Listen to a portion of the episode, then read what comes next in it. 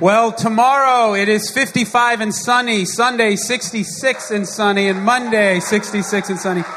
Hopefully, we will break the back of winter. So I have my spring colors on. I've already been made fun of numerous times for my green sweater, so thank you for the love that you're demonstrating. I appreciate it. Hey, I know a lot of you already have summer plans. Some of you are going to be working at camps. Some of you are going home, but others of you are still trying to figure out what to do for the summer. And I want to make a suggestion or make you aware of another opportunity. We have several churches across the Northeast that are willing to host you and have interns serve in a church for a summer. You don't need to be a ministry major or a religion major. You just have to be willing to serve in a local church, working with youth or children. And uh, we could just quiet down. Chapel's uh, beginning here now with announcements. If you want to serve in a local church, uh, there are several opportunities. Some are looking for working with youth, some with children. Um, one of our, uh, our speaker today, their church in South Portland, is looking for someone to work with children this summer. The associate pastor's here. They're going to have a table set up. And the way this program works, it's called the Bridge Program. And the church will give you $1,000 for the summer, provide housing and meals. Then ENC will match that scholarship with another 1000 uh, you'd only have to work 20 to 25 hours a week at the church, and then they'll help you find another part time job for the summer if you need more than that. So it's just another opportunity if you want to serve in the church. Obviously, significant scholarship money available. So you can uh, let me know if you're interested. If you're interested in South Portland, Maine, speak to the pastors who I'm going to introduce momentarily. They'll be in the Student Center. And for the graduating seniors, I say this every year. Those that are juniors and seniors have heard me say it before. As you graduate, I would encourage you not to look for a job and then find a church but I want to encourage you to find a church and then look for a job. I believe that God is calling many of you to serve in a local church with the gifts and talents that you have. And I just think I'd like to challenge you to do that. And uh, a great city to do that in is South Portland, Maine. There are a lot of job opportunities. And our pastor today is Pastor Timothy Brooks from South Portland Church of the Nazarene. And they'd love to talk to you a little bit about that. They have some information in the Student Center about South Portland and how they could help you uh, get established in the community and possibly serve in the local church. But uh, pastor Timothy Brooks, our speaker today, is the lead pastor at, as I said, South Portland Church of the Nazarene in Maine.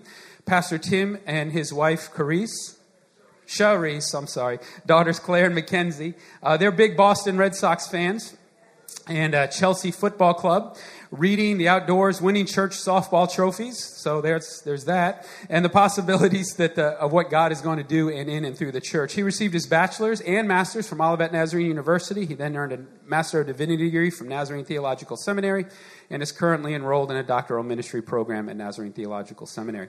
Can we welcome Pastor Brooks this morning, who will be speaking momentarily? I'm going to ask the chapel team to come at this time. I want to give you an update. Um, last week, you took an offering. We raised $1,100 for the water well, so thank you for that contribution. We also have youth groups that have made contributions and churches, and um, the total dollar amount that has come in is about $2,400. And then we have, thank you, Tiffany. And then we have uh, some other youth groups who have committed to another 2000 that money hasn't come in yet but we have commitments of another 2000 so we're well over 4000 toward that 8500 but i need to remind you and encourage you we have this very demanding and challenging race the 0.5k uh, that we'd like some of you to run for this cause. We will have water stations throughout this 0.5k to make sure you get through uh, safely don't feel like you need to run the entire 0.5K. If you need to walk it because you don't have the strength and energy, that's fine. And you're going to find out more information how you can even direct people to a fundraising page uh, for your 0.5K. Um, you should be embarrassed that you can only do a 0.5K, but if it's for a good cause like a water well, I hope you can help us get to the 8,500. That'll be in a few weeks. Well, let us stand and begin uh, with a word of prayer. Heavenly Father, we thank you for the gift of another day. We thank you, Father, for the spring weather that will finally arrive this weekend. At least we hope it arrives. It's been a, certainly a long winter and a, a, very wet and cold spring so far. So I pray this weekend that every student uh, in this community, whether here in chapel or not, that they just be a weekend where they are revived, renewed, and refreshed, and uh, reminded uh, that spring is on the way and warmer weather is on the way. Thank you for helping us through these difficult weather months and through this school year. And I pray, Lord, that we also finish this school year strong. We finish the school year strong in our classes, among friendships and relationships, and our, our places of employment. And above all, Lord, I pray, whether in winter months, spring, or summer, that uh, we glorify you every day of our lives. So we dedicate this time to you. Thank you that you are here, that you are with us. Pray your blessing upon this chapel team and Pastor Brooks. as uh, we worship you today corporately. We pray these things in Christ's name. Amen.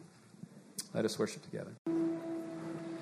When I was given the opportunity to come here and speak before you, I realized pretty quickly that the first thing I needed to decide was whether or not I'm old. I thought long and hard about this. This is a confusing question, really. I had an ENC alum in my church this week who's 40 years old inform me, You are very old. Consider yourself very old. I remember going to ENC, he said, and I hated it when the chapel speakers tried to pretend like they were my age. I don't know if that still exists among you, but I'm going to try and act my age today. But my age is kind of a confusing thing to be. It's actually very hard. You see, most of you in here today know you are a millennial, right? You hear about this all the time. You're given clickbait on Facebook and Twitter to find out what it means to be a millennial. Millennial, millennial, millennial. Uh, millennials are a famous topic. Everyone is trying to buy and sell to you, everyone is trying to win your attention. Millennial, millennial, millennial. Now, believe it or not, I might be a millennial too. I, am not really sure because some experts say that the millennial line started with a birth in 1980. All right? That seems like a long time ago now. The other experts say that the birth line for a millennial began in the year 1982. Anyone want to guess what year I was born? 1981. So I have no idea what I am. In fact, when I, when I read surveys of millennials and Gen Xers who come right before, um, I, I find a little bit of myself in both of them. And so to self identify becomes very difficult for me.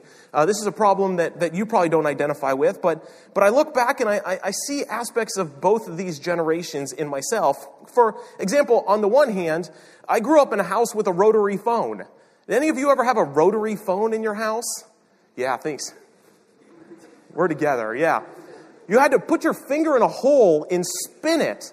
And if you got to the sixth number and you were wrong, you had to start over again. There wasn't a delete button on your iPhone. Unbelievable. My first cell phone that I ever got was in college. I was in college when I got my first cell phone, and I thought it was awesome because I could play Snake on it. All right? Now you know I'm old, okay? I've outed myself. But on the other hand, on the other hand, I, I was one of the very first owners of uh, Google's first Android uh, smartphone, the G1. And so, see, there are parts of me that are very millennial, and there are parts of me that are very Gen X. For example, I, am very Gen X because I grew up playing a Sega Genesis on a dial TV. Still cool. All right, I love it.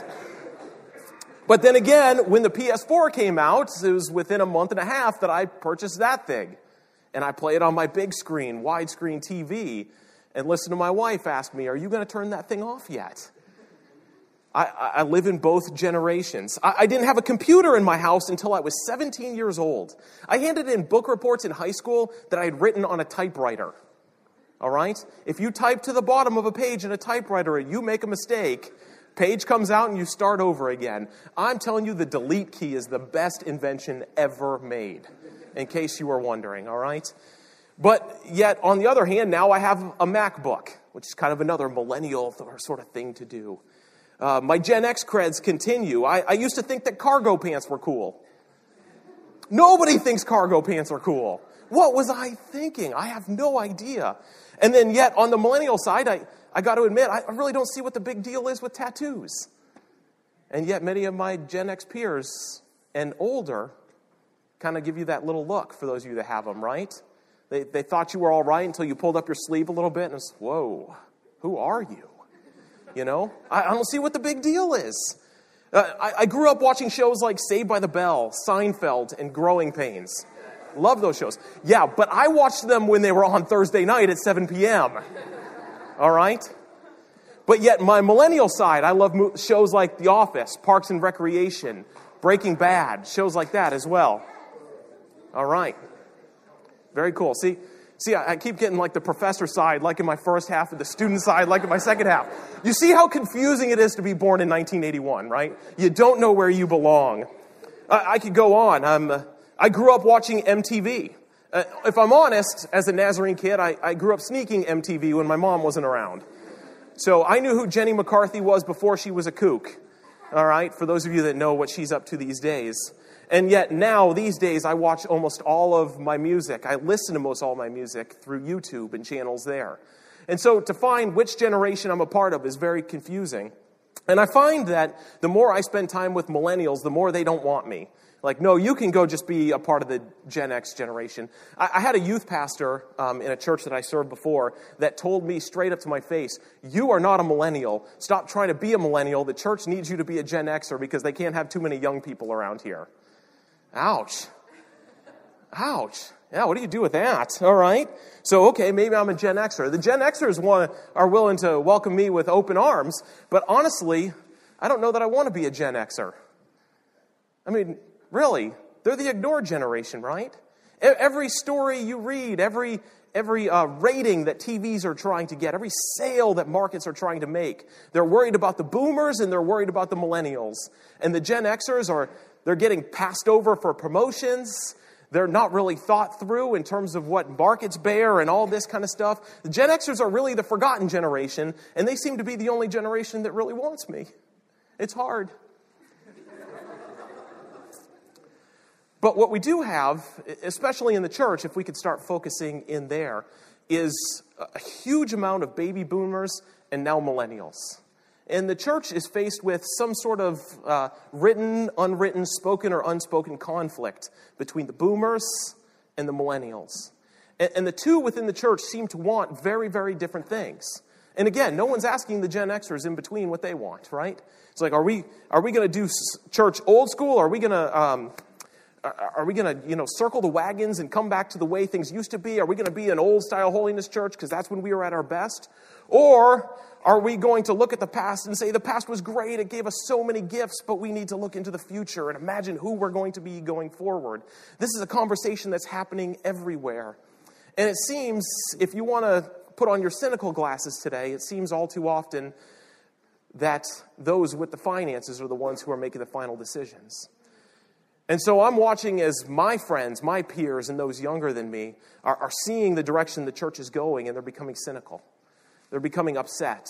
They're becoming afraid that they don't have a voice and that there's no seat at the table for them. It's become very despairing for many of your generation and those even a little bit older. Where can I speak into this? This may not be a question that you're facing yet, but I imagine that it's a question you will face in the near future. And my hope today is to remind you of your call, the call in your life as a Christian uh, young adult, and also to remind you of the church's need for you and your voice, no matter how, how hard it's going to get. And so I thought we would look at a story in Scripture that particularly dealt with a generation gap and also a conflict. And that story is found in Acts chapter 6 and 7. Um, I don't know if any of you uh, follow along in your phones or your iPads or what, or, or if half of you are asleep. Some of you look like you're still awake, so I must be doing something right. That's good. Um, but let's, let's follow the story of Stephen in the early church. Uh, Stephen is brought to the surface for us uh, simply because uh, there's a conflict between widows. And so we have the baby boomers of the time. They've lost their husbands. They can't work. Finances are tough. And so the church is trying to feed them. This is the sort of thing that churches do. They try to take care of those who struggle. And so the church is taking care of them. And the apostles who Jesus had appointed are going to great lengths to distribute bread to them. And they're finding that in their work as pastor, preacher, prayer, minister, that they're not getting the details correct. That uh, maybe, maybe we're told the, the, the, Grecian or the Hellenistic Jews and the, uh, the Hebraic Jews, the, the Jewish Jews, the widows are arguing with each other about who's getting more. I want more. No, I want more. No, I want mine. I should get more. We've heard these sort of arguments before. And so the apostles come together and they decide that they need to appoint people to oversee this ministry in particular. And we have our first sense in the church of lay leaders. And so with these lay leaders, they decide they want two qualifications for the lay leaders, two things that they want to see out of the people who are going to help them. They want to see the people who are going to help them as lay ministers in their church are filled with the Holy Spirit and full of wisdom. I think that that's a huge upgrade for what we look for in the church today. Because typically in the church today, we look for is anyone available on Wednesday night at 7? Okay, okay, three of you, good. Um, are any of you okay with the nursery? You know? But here they, they want, they're looking for spiritual qualifications. They, they want to see for a menial task in the church, like giving bread away to widows. They want to check and see that they are filled with the Spirit and they're filled with wisdom. This is where you come in in the story. You all are coming to ENC, right? You've made a purposeful choice to come to a Christian school, uh, a Nazarene school at that. And I would say, without a doubt, that if I were to ask your administration here, they would, ask, they would hope and pray that by the time you leave here in four years, that you're a bunch of Stevens, filled with the Holy Spirit and filled with wisdom. What is a Christian university trying to do if not to do those two things? To cultivate the Spirit in your life and to cultivate wisdom in you. And so, my hope and prayer for you is that when you finish this school, that you're a Stephen, ready, willing, and able to serve, even if the task is menial and feeling below you, just simply because God has done a work in you to fill you with His Spirit and to give you wisdom. And so Stephen goes about his job. And it turns out that Stephen is way better at his job than even the uh, bare minimum requirements were asking him to be. He was really good at what he did, so much so that he, signs and miraculous wonders start occurring around him.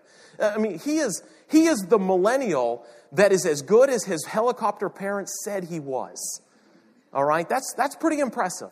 So he's doing everything right, and what we have is people who get jealous of that, of course. We have people who are older, involved in a particular synagogue, that are very upset at the work that he's doing, and that the work he is doing is in the name of that Jesus that they had crucified. And so they start making up lies about him. They start telling stories about him until his name gets famous because he's blaspheming. He, he's saying things that are untrue. He's lying about who God is. And, and that becomes who he is known as until he's brought before the Sanhedrin. Now, the Sanhedrin was like an appellate court, okay? It was, it was who you were brought to if you were causing religious problems. Now, Israel was a theocracy, right? The government was centered around the fact that God was, uh, was Lord and that they were following him. And so this particular court was devised of people who were the most experty experts of the law. These people knew it backwards and forward. And if there was ever a religious dispute of extreme nature, people were dragged before the Sanhedrin and they had to tell their point. And so here is Stephen now standing in front of people who have the authority to undo him, to finish him, to stop him. And, and Stephen just stands there. I imagine he's tremble, trembling. I imagine he's nervous. I imagine he's scared. Uh, I imagine he looks up and sees this as the generation that's been before him, that they know things, that they're smart, that they have experience. And yet, in his heart of hearts, in, in his gut, he feels a movement of the Spirit that he needs to speak to them. Now, many of us have had that movement of the Spirit before. Uh, many of us including myself, maybe particularly myself, have ended up coming off a little obnoxious when we feel like we're speaking for the Spirit to those who stand in front of us. And Stephen goes about it in a really interesting way. In order to defend himself, he tells their story, not his. He doesn't defend himself at all, but he invites them to remember their story. He talks about Abraham. He talks about Isaac. He talks about uh, Jacob. He talks about Moses. He, he talks he talks about David and Solomon. He talks about the exile. He invites them to remember their story. And as they hear their story, their hearts are probably moved until he gets to his closing point. And his closing point is found in Acts chapter 7. We're going to look at uh, just two verses, verses 51 to 53, I believe. And this is the final thing that Stephen says to this generation that stands before him. Remember, Stephen is filled with the Spirit and wisdom. And so, no matter how much you read this and hear it and think it lacks wisdom, remember this was a qualification of him, filled with the Spirit and wisdom, when he says these words to the council that has power over his life You stiff necked people, your hearts and ears are still uncircumcised. You are just like your ancestors. You always resist the Holy Spirit. Was there ever a prophet your ancestors did not persecute? They even killed those who predicted the coming of the righteous one. And now you have betrayed and murdered him. You who have received the law that was given through the angels, or you have received the law that was given through the angels, but you have not obeyed it. Now, Stephen is speaking to the people who are the particular keepers of the law.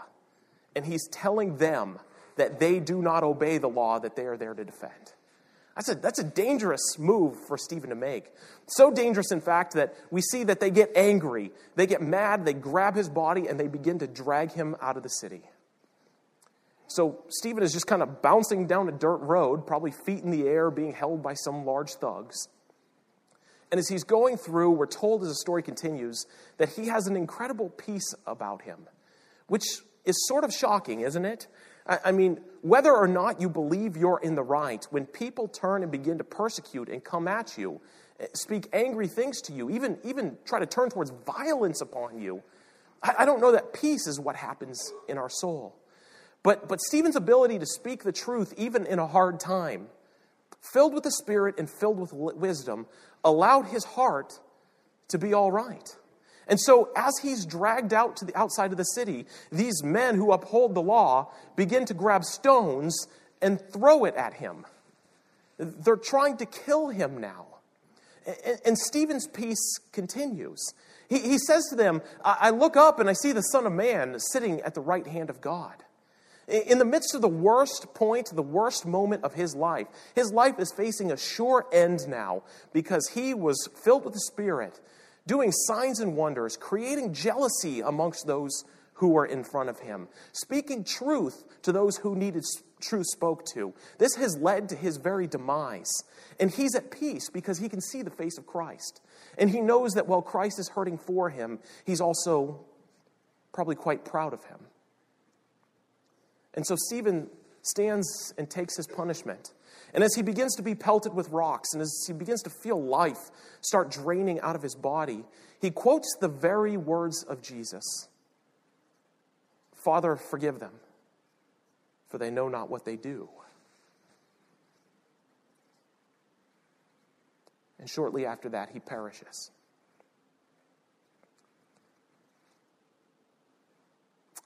You guys are going to leave ENC somewhere between a couple months and three years. And my hope and prayer for you is that you go out of here with all of the wisdom that you've gained, all of the spirit that you have come in contact with, that you allow all of that stuff to fill your minds and your hearts and your lives while you're here. And my prayer is that you run into the church with those gifts and not away from the church. Because the church, well, it is the body of Christ, it is the bride of Christ, that which Christ loves with all of his hearts, it makes mistakes. Many of you have been hurt by the mistakes of the church before, and I apologize for that so much. Some of you are geared up to be hurt by the church. And when the church hurts you, it will feel as though you are on the corner of a mountain being stoned by it. Nothing is more painful than being hurt by your church. That moment is most likely going to come. But for those of us who are willing to subject our lives like Stephen was to be filled with the Holy Spirit, the hurt and the pain can be worth it to speak truth even into our churches because Christ stands above us, smiling at us, ready to receive us, ready to take us, ready to hold us when it gets hard. My fear amongst millennials is this is that when things get hard, when they speak truth, when they try to cast a vision for the future among the church, and it's met with some initial rejection, they run. And they create, uh, they either run from the church completely, no longer going to church, or they create their own little sects of homogenous understanding and thinking. That's not really helpful either, is it? To just be around people that agree with you all the time? The truth of the matter is, is that the church could be in danger in the United States of America if you all don't fight through. The truth of the matter is, is if when you see the Sanhedrin of your life picking up a stone and looking for you, and you simply cut and run instead of standing your ground and speaking truth, filled with the Spirit, understanding the presence of Christ is near. If you cut and run, we may be without a church of the Nazarene in 50 years. We may be without churches in general. And the fact of the matter is that the church still matters. Sometimes we question that today. Why do we even bother with organized religion? It doesn't seem to make sense. But the church still matters. People's lives are still changed inside of the church. Social justice is still done through local church bodies. The church still makes a difference in the world today. And the church needs you. But what the church doesn't need, what the church doesn't need, is those of you who are ready to just quote verses 51 and 53 in spite and anger. Oh, you stiff necked people, you just resist what God is doing. For, the, for those of us in this generation who just want to throw stones at the, at the, house, the glass house, the church doesn't need that. That's not helpful. It's crumbling on its own accord in some regards. What the church needs is for those of us, those of you at this age, at this moment, ready and willing to say, you know what? I'm not to I'm not to simply give my life to Christ, but I want to be filled with His Spirit so I can give my life to His bride as well. The church desperately needs you to spend these years allowing yourself to be filled with the Holy Spirit and allowing yourself to be filled with wisdom so that you can help rebuild the body of Christ in the United States of America. In my local church, South Portland Church of the Nazarene, which is just about 100 miles north of here, a lot of cultural similarities to Boston and Quincy in that area. Um, we're trying to create already in a local church of the Nazarene an atmosphere where the boomers and the millennials both have opportunities to speak in ways of leadership, in moments where their input and their voice matters. We're trying to create a culture that's intentionally intergenerational. And let me tell you, that is hard work. That is hard, hard work to create intergenerational community. But I'm telling you right now that there are churches out there, including mine, and, and Corey had mentioned the idea that you should find a church and then find a job. I'm telling you that Portland is an awesome place. Portland is an awesome place. But, but I know that as a pastor who's trying to hear your voice and let your voice into places of leadership where your voice matters, I need you to be willing to be that voice. And so, if anyone ever wanted to talk to me about what it would look like to take your graphic design degree or your psych degree or, or whatever degree and move to Portland and learn what it's like to be a member of the Church of the Nazarene in a thriving community, I'd be thrilled to talk with you today. But the first task that you need to do is take these years and open your heart and your life and your mind to the movement of the Spirit for the wisdom of God to overtake you and begin to flush out the cynicism and the anger and the selfishness that coats this generation. Let wisdom and the Spirit begin to flush that out of you. I'm not saying not be a millennial. Be a millennial by all means. Question, ask questions, poke, prod, do all of those things. But the spirit of cynicism is not helpful to your heart and it's not helpful to the church. And so the band is going to come and we're going to sing kind of a closing song. And if anyone in here has just heard today, you know what? I, I have been tempted to turn my back on the church. Uh, I, I am prone towards cynicism and selfishness and anger. I don't want to be. I, I want to be a productive member of the church. And I need the Spirit to fill me. I need wisdom to help just knock that stuff out of me. We're going to o- open the altars as this final song is sung. And I'd invite, if the Spirit has spoken to you at all, that you, I'd invite you to come forward because the Spirit is wanting to work on you. You are the important next leaders of the church. And not only the church, the movement of God. Whether you're a religion major or, or you are looking towards uh, secular vocation, either way, God is calling you to be a leader in His kingdom. Open your hearts to the Spirit today and hear what He's saying to you. Let's sing.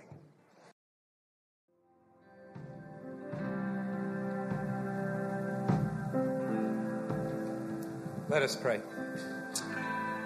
Heavenly Father, a benediction I often pray as we are dismissed from chapel each day is uh, that we go in peace to love God and serve others. And may we never forget that we do so through the body of Christ. So whether we are Nazarene or Baptist or Methodist or Catholic or Pentecostal, whatever our tradition or background, thank you for the Christian heritage that we have received. And may we be good stewards of that gift and serve your church and your kingdom through the body of Christ.